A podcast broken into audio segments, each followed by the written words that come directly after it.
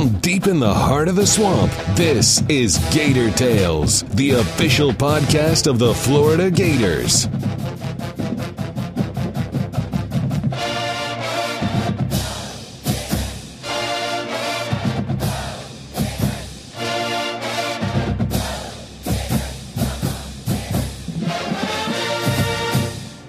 Welcome to Gator Tales. I'm Adam Schick. While we've been discussing bracketology for weeks, it's officially make or break time for Dorian Finney Smith and this group of Gators as they head to the SEC tournament. With that in mind, we decided to get the latest word on the orange and blue straight from the horse's mouth, or rather, from the Gators' jaws, by talking to Mike White while also getting Chris Harry's take as well. In addition, we'll chat with Florida softball star Kelsey Stewart as the top ranked Gators open conference play this weekend. But first, we promised you Mike White, and now it's time to deliver. In a wide ranging conversation about his first season at Florida and life on the bubble, we asked Coach White about the mindset of his team heading to the SEC tournament in Nashville. I hope the mindset is hunger. We're a team that was in a really good position a month ago, and we've not taken advantage of some opportunities that we had. Um, we're in a much better mindset than we were coming off a, a win on the road at Missouri, it, it, got us back some health.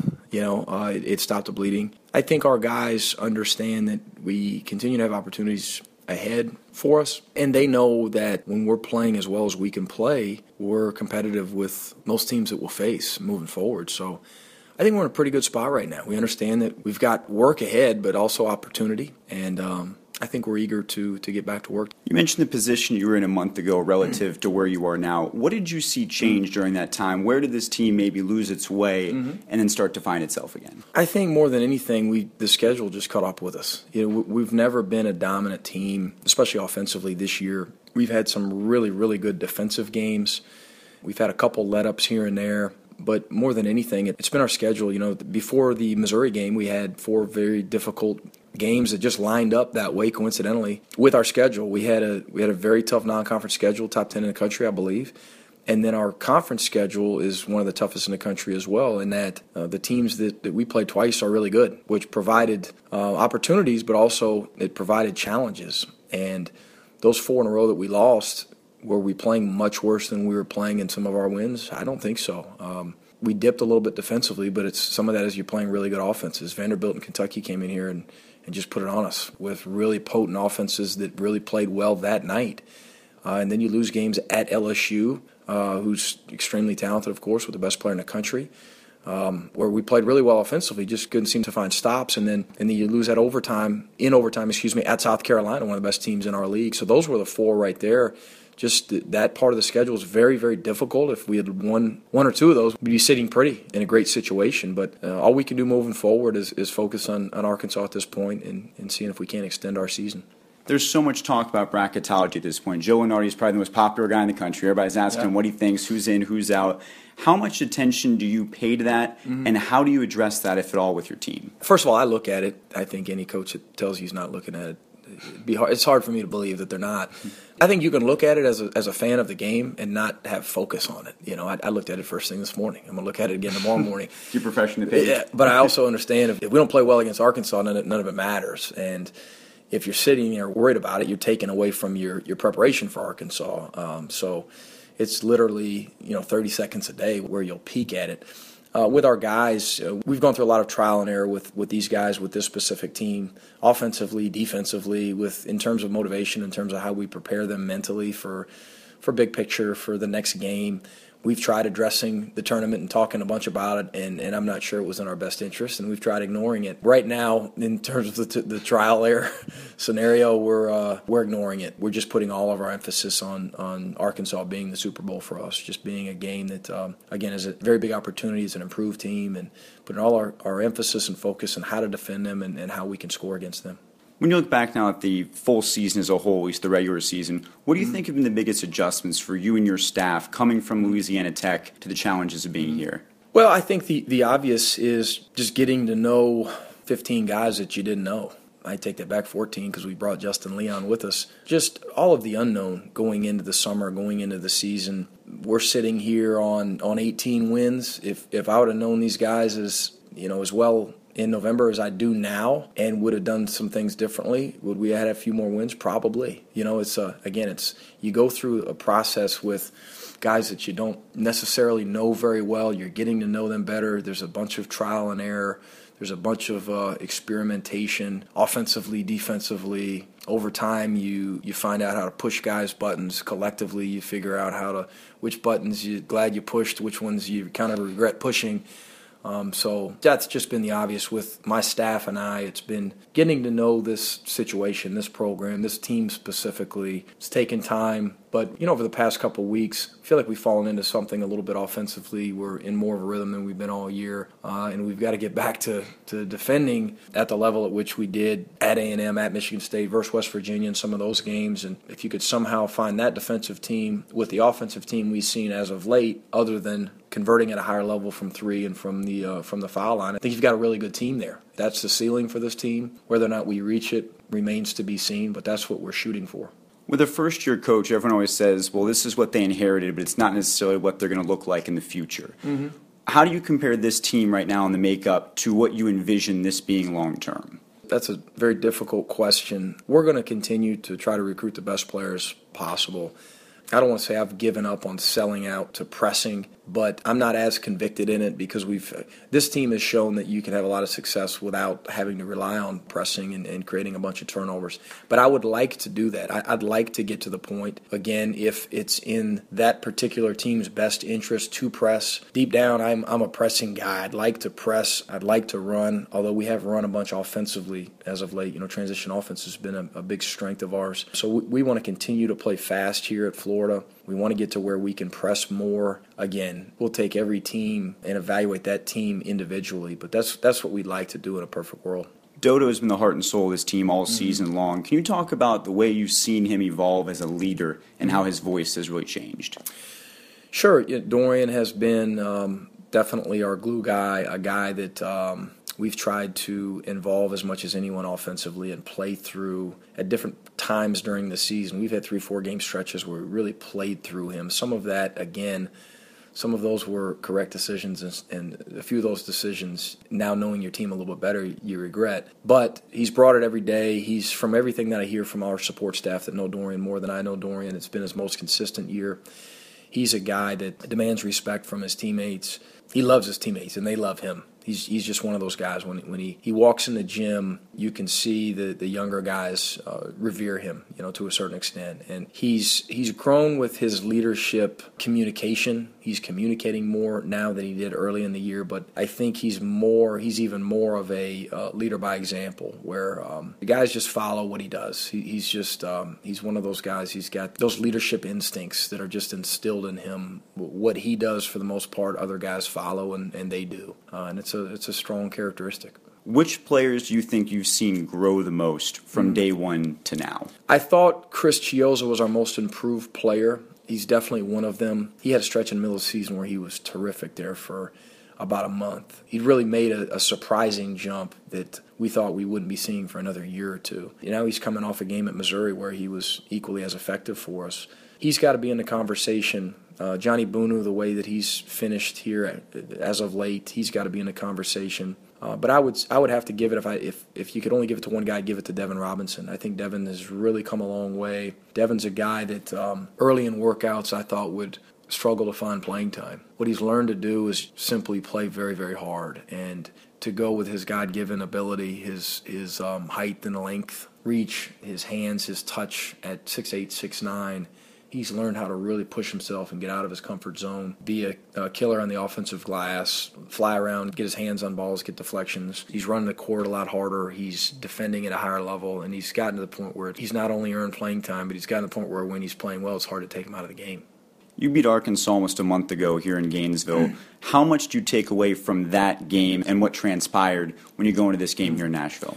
A bunch, a bunch. I mean, we'll, we'll watch our last two or three games, and we'll continue to watch those games and learn from those games. And we'll watch Arkansas's last three, four, five games and take what we can from those games. But for the most part, we'll study that game as much as, as any game. Just uh, how they defended us, how we defended them, what we did right, what we did wrong. Uh, simple things that we can not only talk to our guys about, but show them on film. Our guys will watch more film at Arkansas here over the next three days than, than they've watched all year. Um, we can take a ton from that game. There's a lot that, that we did well, and there's a lot that we can do better, and uh, specifically with defending their, their big three in uh, Kingsley, Bell, and, and Hannahs when you look at the work you have to do to get to the NCAA tournament, that's what people look at the SEC tournament for. They say, okay, this is mm-hmm. how many wins you have to get to get in. Yeah. How important is it to you and to this program to get back to the NCAA tournament? Oh, it's huge. It's the ultimate goal for our staff.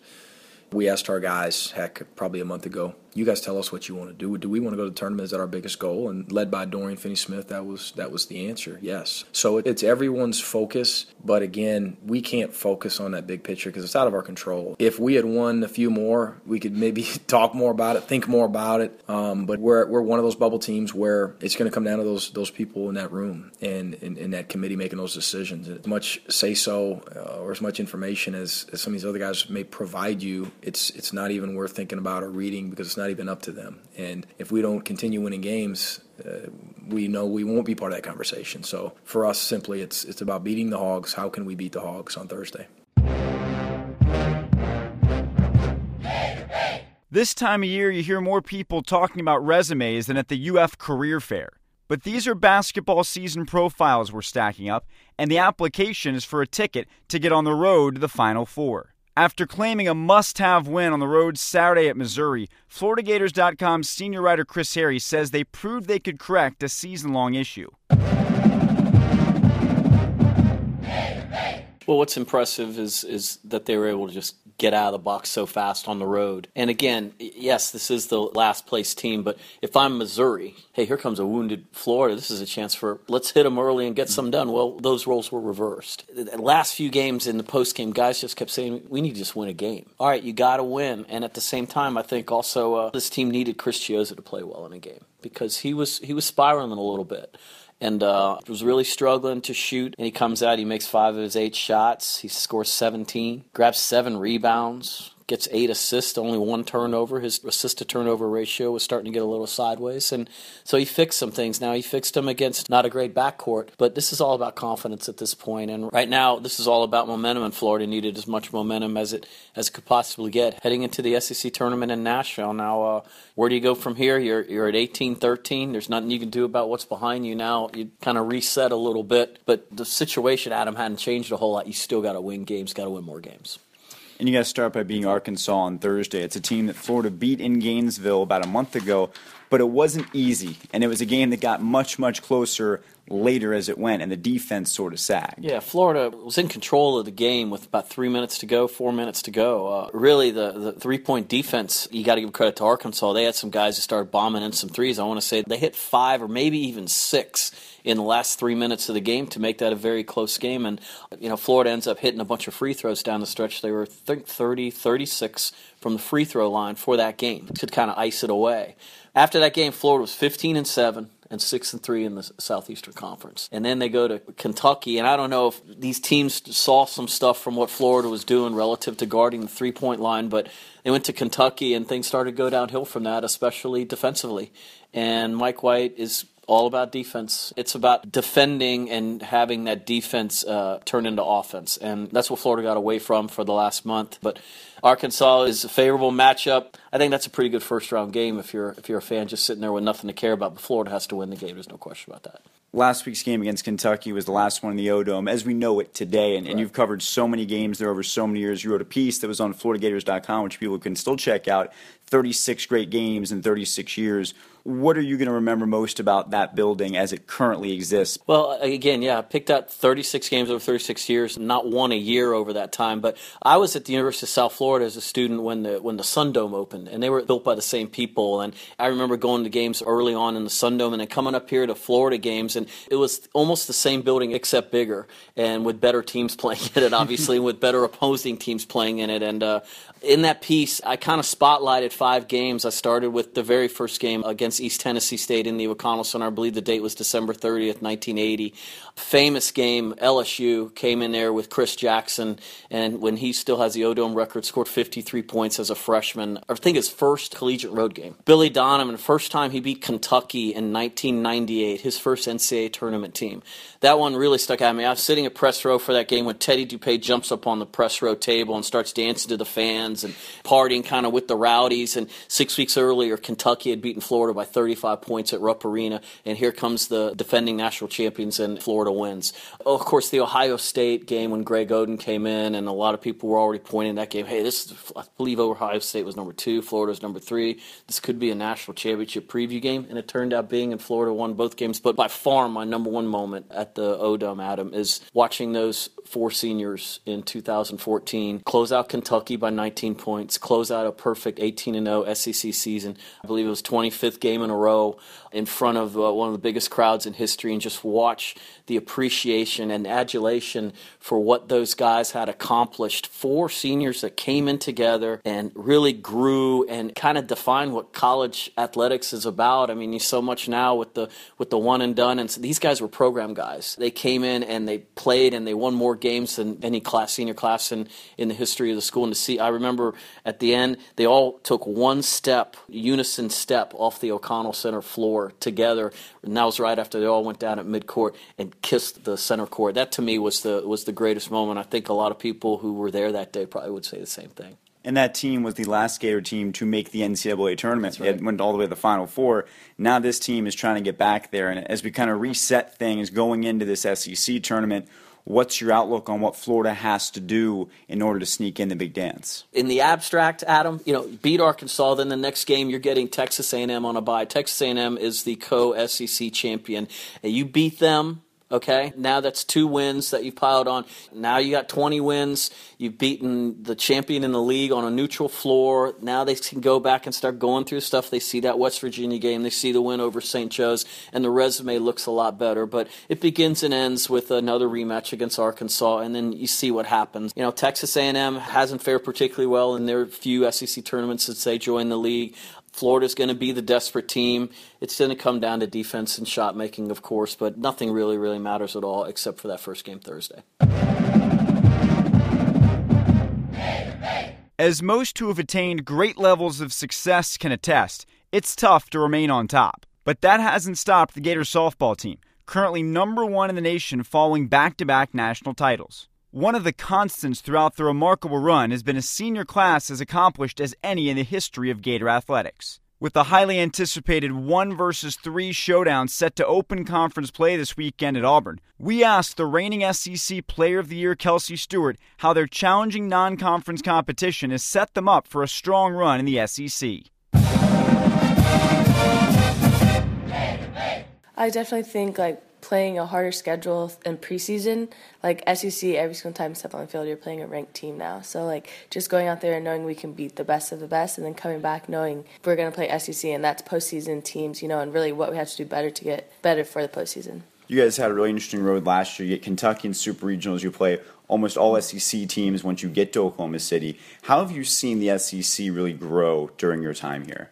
Yeah, I think my freshman year there's maybe one or two SEC teams, and now we take up the World Series. So I think that we're just growing, and softball isn't just on the West Coast anymore. It's a Florida thing. It's an Alabama thing. It's normal for teams in the South too. By that same token, this program has really changed a lot during your time here, and, and your class was sort of the turning point where Tim Walton said, I want to be faster, I want to be better on defense, and that's the way that we're going to win. How have you sort of seen that evolve during your time here? Yeah, I think that like you have people like Taylor and Aubree who are defense specialists, you know, and they can hit too. But like when you think of Aubree and Taylor, you think defense, you know, because they're so amazing there. And then you have me and Kirsty who are super fast, and you have Fuller who does a little bit of both. So I think like with our class, we brought every aspect of it. Freshman year to senior year, we've grown as a class and we've grown together, and now like we know what it takes to win a championship. You've also had some interesting transitions of your own here as a senior, playing shortstop a lot now compared to second base. What's that been like for you? How challenging has that been? Yeah, it was really hard at first playing short, but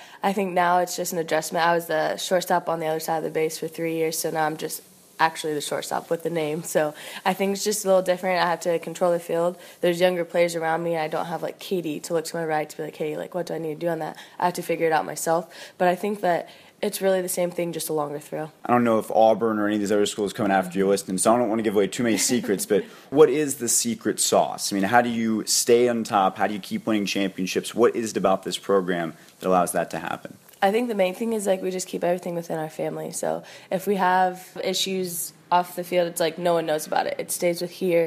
You know, we figure it out. We're trying to win every inning, every pitch. We're not worried about the big picture yet. So like once we win the first pitch, okay, like let's win the second pitch. Let's win the first inning, then second inning, and then pretty soon before you know it, you won the game. For a while, it seemed like no one could talk about winning national championships. And then earlier this year, before the season, you lead the team out on the court during a basketball game and tell the fans, "Hey, come out. We want to see you guys there for a home opener as we go for the three-peat."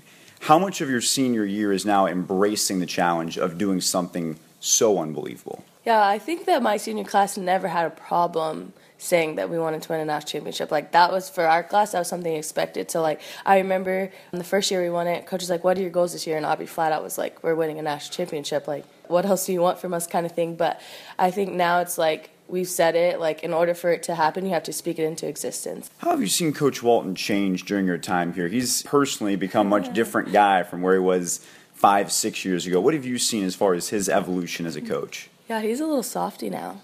I think no, um, I think from my freshman year to now, he's kind of got his own goals. I think we've accomplished his own personal goals as a coach, so now he can relax and have fun. And now I feel like he doesn't have as much pressure on his shoulders. And like now we kind of like, coach, we got you. Like you got us, we got you. Now like relax. So I think just like him being more personable with us, like we always have each other's back. I asked him this question a few weeks ago, and I'm curious how your answer compares. But when you've already won a championship and then you've done it again and you're on top, what motivates you to keep going? What is the carrot to continue striving for? I definitely think that maybe there's always a team out there that thinks they're still better than you. And it's kind of like, well, like, what are we going to do to make sure they know we're still better than them? So I think every single day it's like pushing yourself to be better. And then, you know, I also want the younger kids to experience what I experienced. Freshmen haven't won a national championship. And the feeling of holding a trophy up at the very end, like after all your 6 a.m.s, after all the games you've won, your losses, like the whole thing, it's like one of the best feelings I've had as a softball player. So, like, when I look at them and I see, like, how bad they want it, it makes me want it just as bad for them.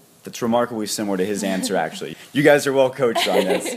When you look at where you are now in your career and part of this senior class that's accomplished so much, what do you guys talk about in terms of your legacy? How much does that come up for what you're trying to leave for the next group and the group after that? We talked about it more, I think, at the beginning of the year, but now it's like season, so now it's put in the work and the legacy would be left for us. Like we won't have to talk about it, it won't have to be said. Like people will know like what our legacy is, and I think that we're just trying to really go hard every single day. You know, just making sure everyone knows we're going to work hard. We're trying to win a national championship, but how are we going to do that? And we're going to do it through our work ethic and through the little things of softball, and even outside the field, just getting along with each other and really loving the Gator program. So I think, yeah, we want to leave a legacy, but like we don't want it to be said. Like we don't want the senior class like this is our legacy. We want other people to think of our senior class and be like that's their legacy.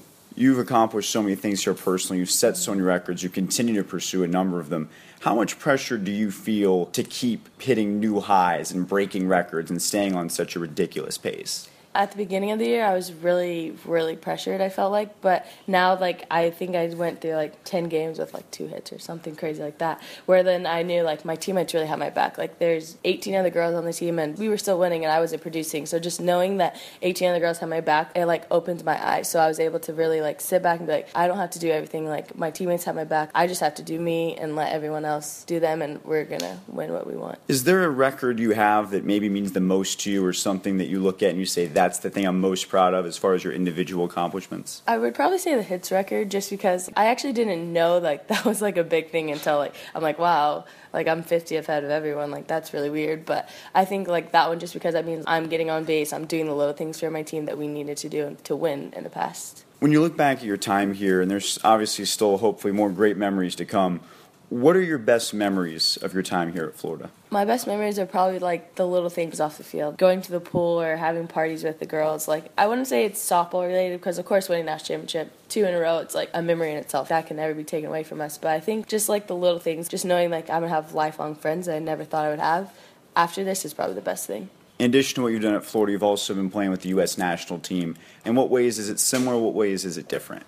I think um, it's a lot different because I don't think the level of competition is as good as it is in college. Like you're playing the best of the best every weekend. I feel.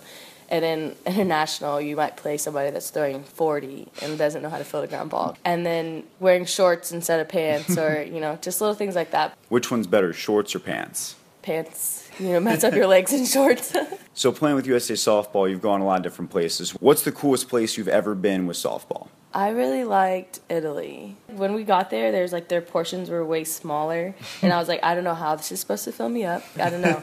and like they did things that were way different. Like they literally wine and dine. Like I was like, the service is so bad here, but like no, like you drink water for 30 minutes and talk to people. Then you get your appetizer for an hour. Then you order. So it was like a lot different, and people were very personable which is way different from here. But then when I went to Japan, we ate rice, breakfast, lunch, and dinner, and all I wanted was McDonald's. So that is why I'm not a fan of Japan.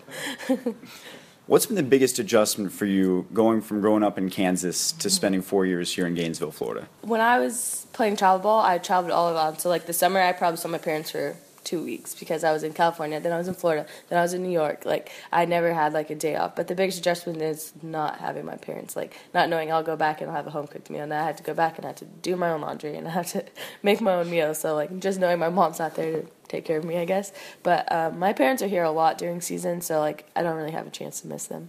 How many times has someone said to you in your life, Toto, I don't think we're in Kansas anymore? Way too many times. Like now I hear that joke and I'm like, it's not even funny anymore. Like give it up, you know, like Dorothy jokes are over. Like, move on. that movie came out in the 30s. Let's move on from it. Final thing for you. What do you think is going to be the key to this team continuing to have success and maybe going all the way for a third championship? I definitely think our pitching is out of the water. So I definitely think if they just continue their wave that they're doing right now, and like if one person's not hot, the next person's hot, and if both of them are hot, one another person's hot. Like you know, and even if all three of them are not hot, making sure our defense is on point, and then what comes with that is making sure we score runs. Just doing the little things, bunting people over, sac flies, all those things that make you successful. I think you have to score runs and you have to pitch well, and that's how you win a championship. And that's going to do it for this week's show.